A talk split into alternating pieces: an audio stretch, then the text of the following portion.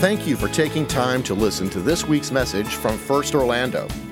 You can find even more content, including video archives of this and other past messages, at firstorlando.com. And if you're in the Orlando area, be sure to visit us sometime soon. Now, enjoy this podcast from First Orlando.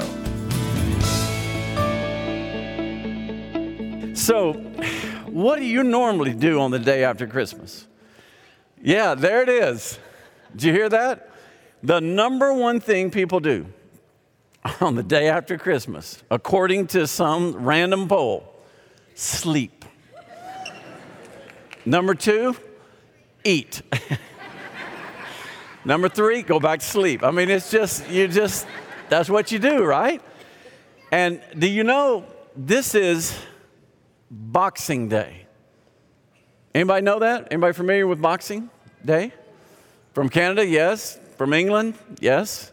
Uh, this is also, ironically, I did not know this. This is the day President Roosevelt established that Thanksgiving would be celebrated on the fourth Thursday in July, uh, excuse me, in, in November. Sorry, wrong month. I, I didn't know Thanksgiving had anything to do with today. This is also the day, the first, this is such a great thing, the first coffee percolator was developed today. Aren't you thankful for that? Oh my, I know some of you are going to be, um, you're going to remember this. You ever heard of the curse of the bambino? This is the day, yep, this is the day that Babe Ruth was sold to the New York Yankees that started the curse of the bambino that was broken in 2004. So if you're a Red Sox fan, maybe this has special day, uh, meaning to you. And then uh, the Beatles released one of the most famous songs on this day, the day after Christmas. You want to guess which one it was? Anybody want to guess what? Yeah, no, that's a good one. Yesterday, nope. That's a great, that's a good guess. Better than July. Uh, I want to hold your hand on this day. And Time magazine in 1982, on this day, on their cover, honored the person slash object of the year, as they always do. 1982. You want to know what it was? Close. The personal computer. So, all of you streaming, be thankful that that, that happened. We have a lot of things that happen the day after. But I want to show you a place in the scripture that gives us a great strategy, a great plan for what do we do now? We celebrated the birth of Jesus what do we do now and where do we go now? So let me, let me kind of walk you through. First of all, from the perspective of heaven, Christians, it's really, we don't focus as much on the birth as we do why. In other words, Christmas is really not about coming, it's about going. Okay? Follow me. Jesus left heaven came to us. Yes, born in a manger, yes, born of a virgin, but he left heaven. At some point, we do the same. We don't leave heaven, we leave where we are. And just hang on to that thought because it'll make sense in just a second. In the Gospels, there's only two Gospels that tell the story of Jesus' birth. One of them is Luke, obviously, and the other one is Matthew. Mark doesn't mention his birth. John does, but in a very um, almost a theological way. He doesn't really talk about, you know, the events and the details of that night. Did you know there's only one other place in the New Testament that mentions the birth of Jesus? It's the Apostle Paul, Galatians 4. When the fullness of time had come, God gave his son. That's all he says. And you know that there's not even any record of the church, the early church, celebrating the birth of Jesus for the first 250 years.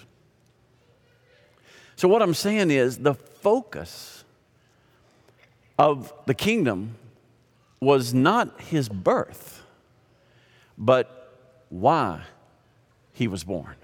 The focus was what we do now? In fact, I would say that the details of, of how and where, I mean, we're always going to debate that. I, you know, I personally don't think it was December 25th. I think the date was given to us. I think it might have been in April.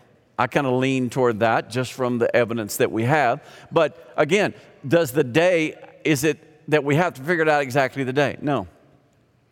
Because again, the emphasis is not on when, it's on why. So that means the most important thing we do is after the manger, after the celebration of Christmas. Why did he come? What do we now do? The shepherds give us a great way to do that, a perfect way to do that. And I want you to go to Luke's gospel, one of the gospels that actually tells us the details. Go to Luke's gospel. And um, I know in our home, we always read Luke, and it's kind of fun uh, reading this verse every year. And so it was really fun. I gotta, I gotta tell you something we did that was kind of cool. Uh, Rachel, my wife, who's sitting up in the balcony right now, she has been wanting to get all our old VHS tapes and old cassettes that were, you know, with cameras. I remember the first camera that I remember having to video, uh, I mean, when we brought the first child home, Joshua home, or videoing anything, I, I got it at J.C. Penney's on sale. That's why we got it. It was huge. Okay, you see one of these cameras that they got right here? It, it reminded me about the size of it. It wasn't that big, but it was huge. And then it had a cord, big old black cord that goes all the way down, and you had another device hanging on your hip that had the actual VHS tape in it. How many of you, I get a witness in here, you remember those days? Oh my goodness, it was the most painful thing to try to take that thing somewhere in video. But now, my wife said, I want to take every one of our old tapes and I want to get them digitized. And one of the gifts we gave our kids, we gave each one of them the DVDs that have their first year that they had with us and other things, and we're going to go through the whole stack. But we found something. We found something that was a family Christmas card. We did it for a church. This was in 1990, I think it was 93, 94.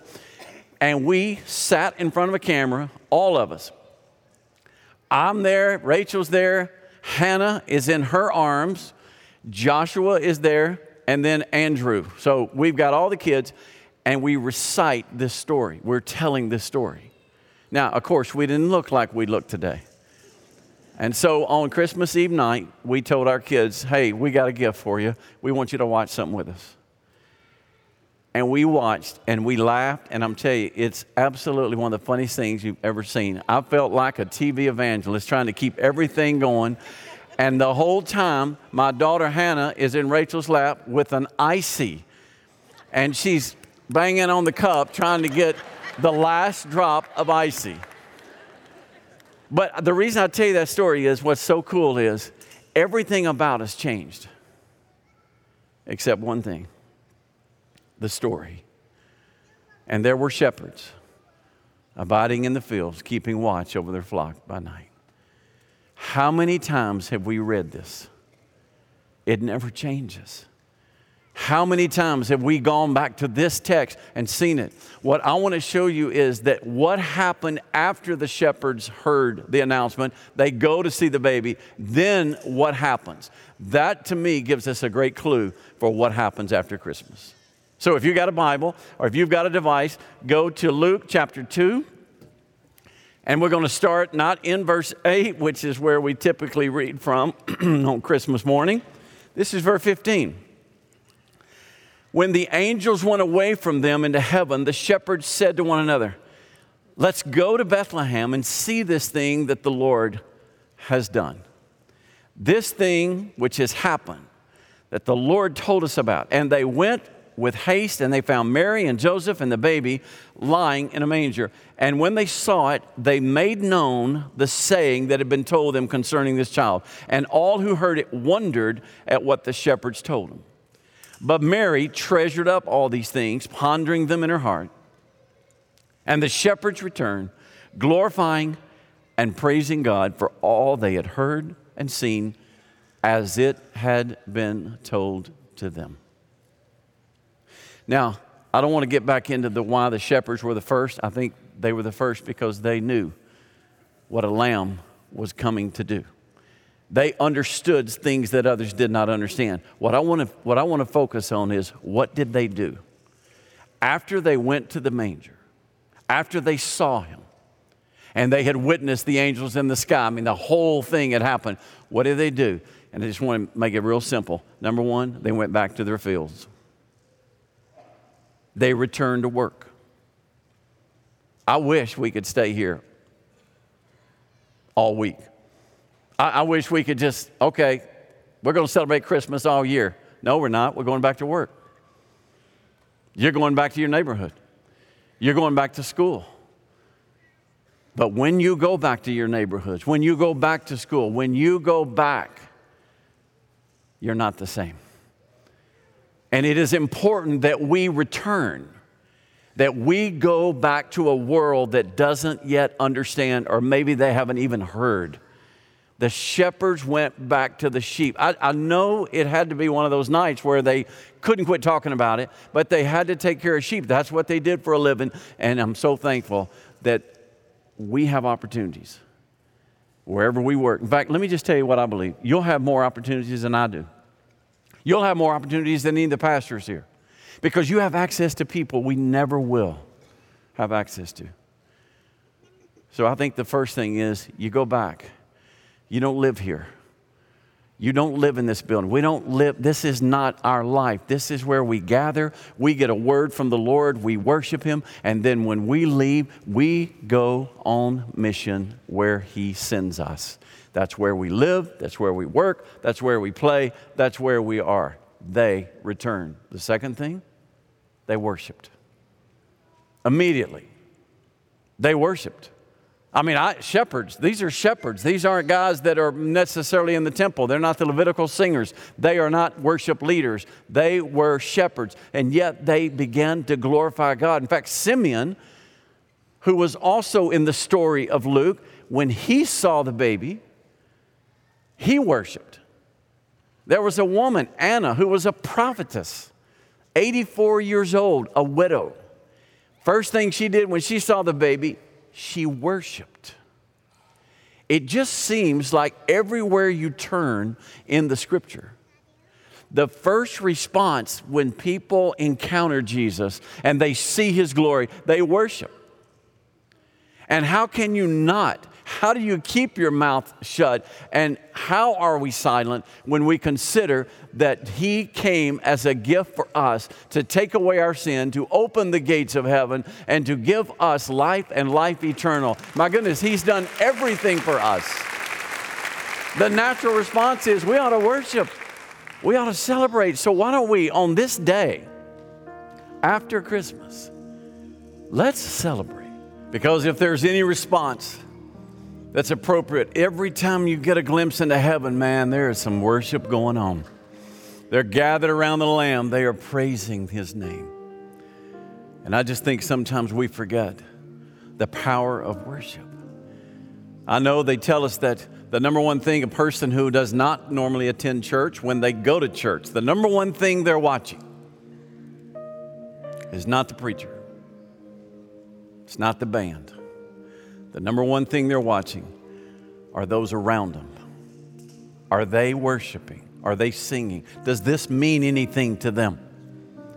So, if you've never been here, if you're a guest, if you're online and you don't know much about us, I can tell you one thing about us. We love to sing the praises of Jesus. We love to worship.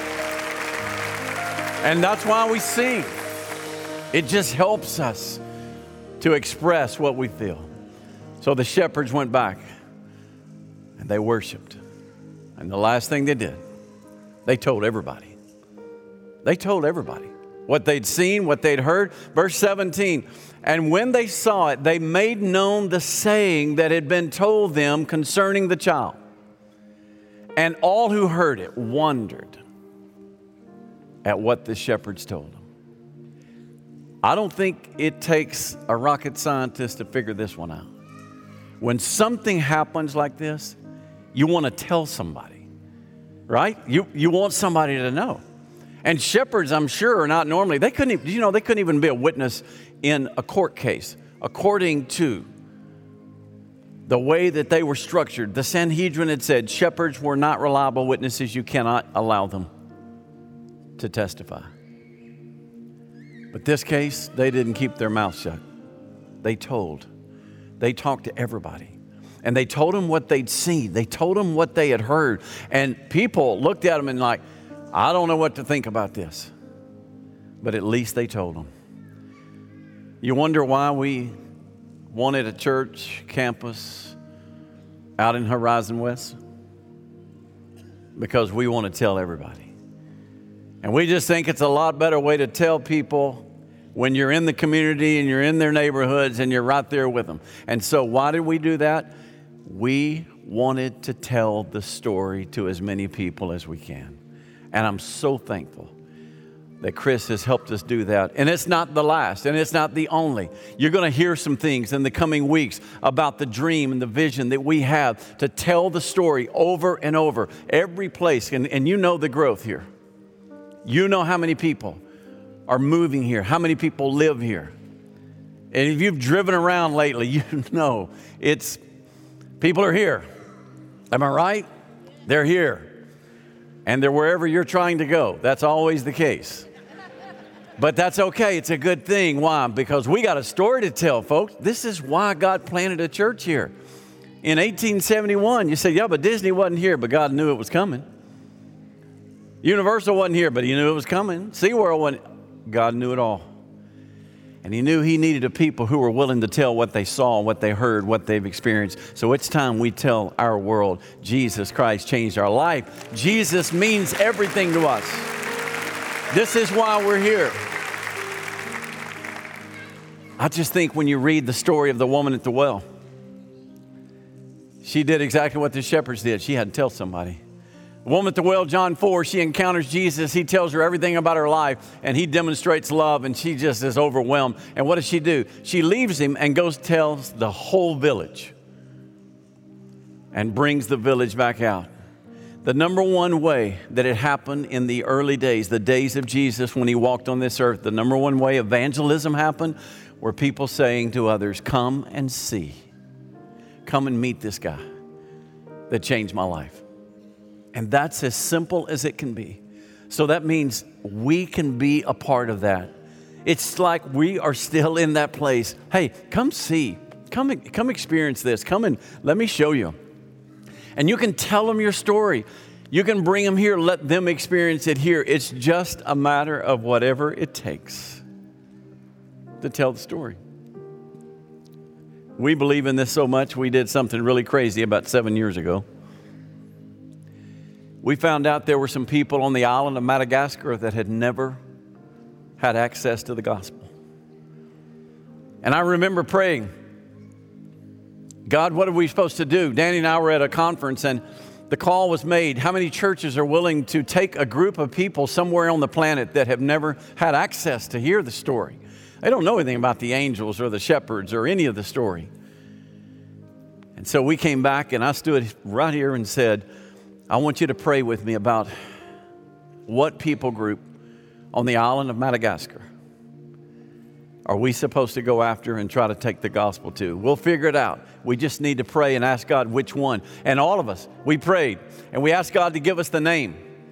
And there were three names there were the Antamora, the Antofagasta. And what was the third one? Antishaka.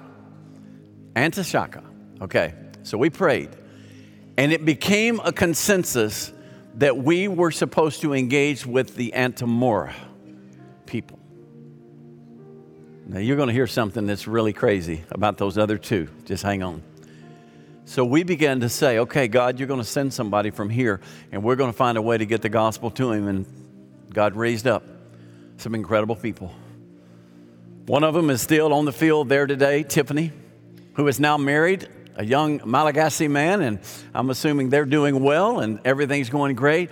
The other one that is there representing our Lord and representing us is here with us today. I want you to give a great welcome to Ansel Raganuth. Come on, Ansel.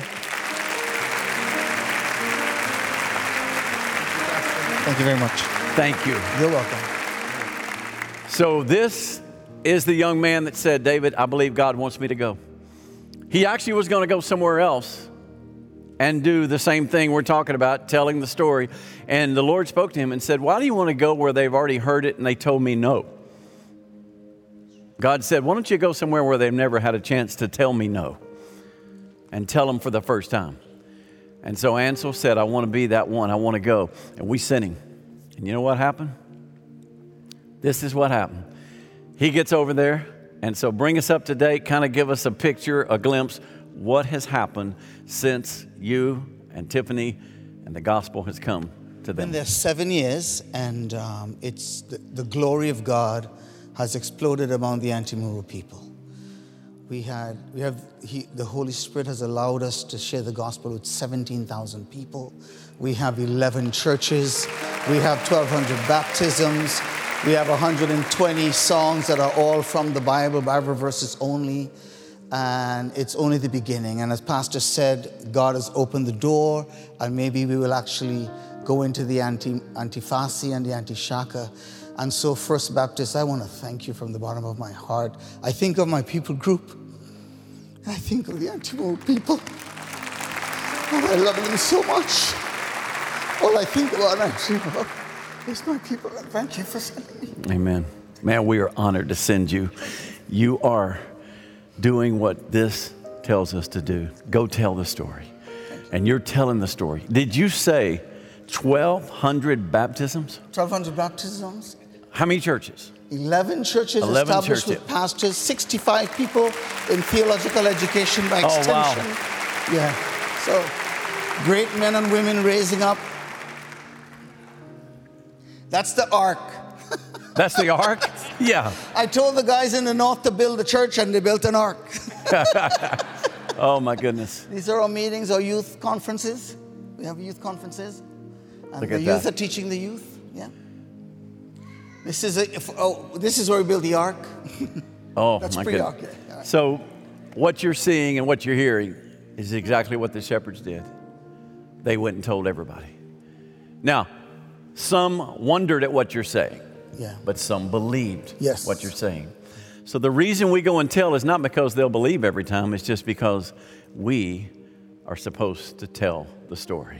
And you said it when, when I left. The last words of encouragement you gave to me was, "You do. You never know who will follow your obedience." And so your obedience, uh, you might be praying for a family member, and that family member comes to Christ because you're obedient to go where Jesus sent you. That's right. And to tell the story. and tell the story. So we want to pray for you. What's something we can pray for? I know we're going to pray for obviously your health, Right. and we're going to pray the gospel continues to prosper there. And that, I mean, I don't know if you heard him say it, but how cool would this be? Is that we prayed and God told us to go to the Antamora people, and we did. And because of that obedience, now the Antamora people are going to be going to the other two groups that we had been praying for. I think The- that's pretty cool. the how and the. Antishaka, Yeah, yes. I'm praying that happens. What can we pray though? What's give us a project or something that The we need to biggest prayer request is there is a. Uh, we want to get on the national radio. We have a radio program down there that we do in Manakara and some of the other little villages. But what we want to do is get on the national radio where all the Malagasy get their information. If we get on the national radio with our music and our preaching, we'll be able to share the gospel not with thousands, but with millions. So if you keep us in prayer, Amen. for us. Amen. Hey, let's pray for that right now. Father, I know what the shepherds did that night is what you told us to do. Just go tell. And so, Lord, if there's a way that we could tell on the radio in Madagascar, to touch the lives of millions. Lord, would you open that door for Ansel? Would you provide a way?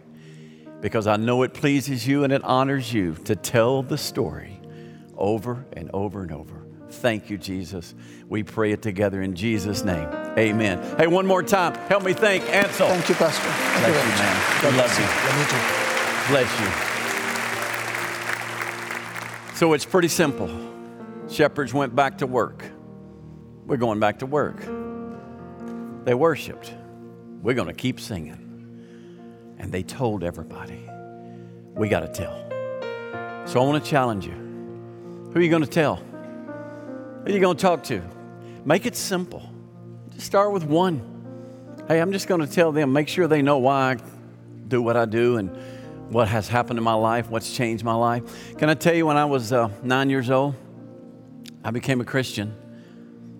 And it was a very incredible experience for me at nine, even though I was just nine. And I remember the first thing that happened the night that I gave my life to Christ. I went home, I said, Dad, I've got a friend, his name is Eddie. I don't think Eddie knows about Jesus. Is there any way I could go and talk to him tonight? Now this was probably 8 at night, 8:30, 9, I don't know. I don't remember the time. My dad looked at me and said, "Son, absolutely." I am so thankful for people like Ansel whose heart breaks for somebody who has never heard. My dad had that heart. And today he's with Jesus, and I know Jesus has told him, Well done. My dad looked at me and said, Let's get ready, let's go. My dad didn't know where Eddie lived, he didn't know even who Eddie was. He just knew I needed to go tell Eddie something that had happened to me. So we show up at Eddie's house. I can remember some of the details like it was last night. And Eddie comes to the door, and I said, Eddie, I just sorry it's late, but I just had to come tell you, man, I got saved tonight. Jesus came into my life, and I, you're my best friend. I just wanted you to know. Well, that night we talked to Eddie, and Eddie didn't say, Well, let me follow Jesus too. I'm ready to go. No. Six months later at camp, he was in the bunk above me. And I remember the night I heard the counselor praying with Eddie to give his life to Jesus. Six months later. But to me, what I did in going and telling, I just did it because that's what we're supposed to do. And then God did the rest. Can we say, God, I'm ready. I'll tell the story. I'm going to tell the story. And so, what a way to think about Christmas and the day after Christmas. It's a wonderful day after Christmas. We're going to celebrate Jesus every day. Thank you for doing it today. God bless you. Have a wonderful new year. Thanks again for listening to the First Orlando podcast. For more information like our service times, location, and other contact information, be sure to visit us online at firstorlando.com. Have a great week.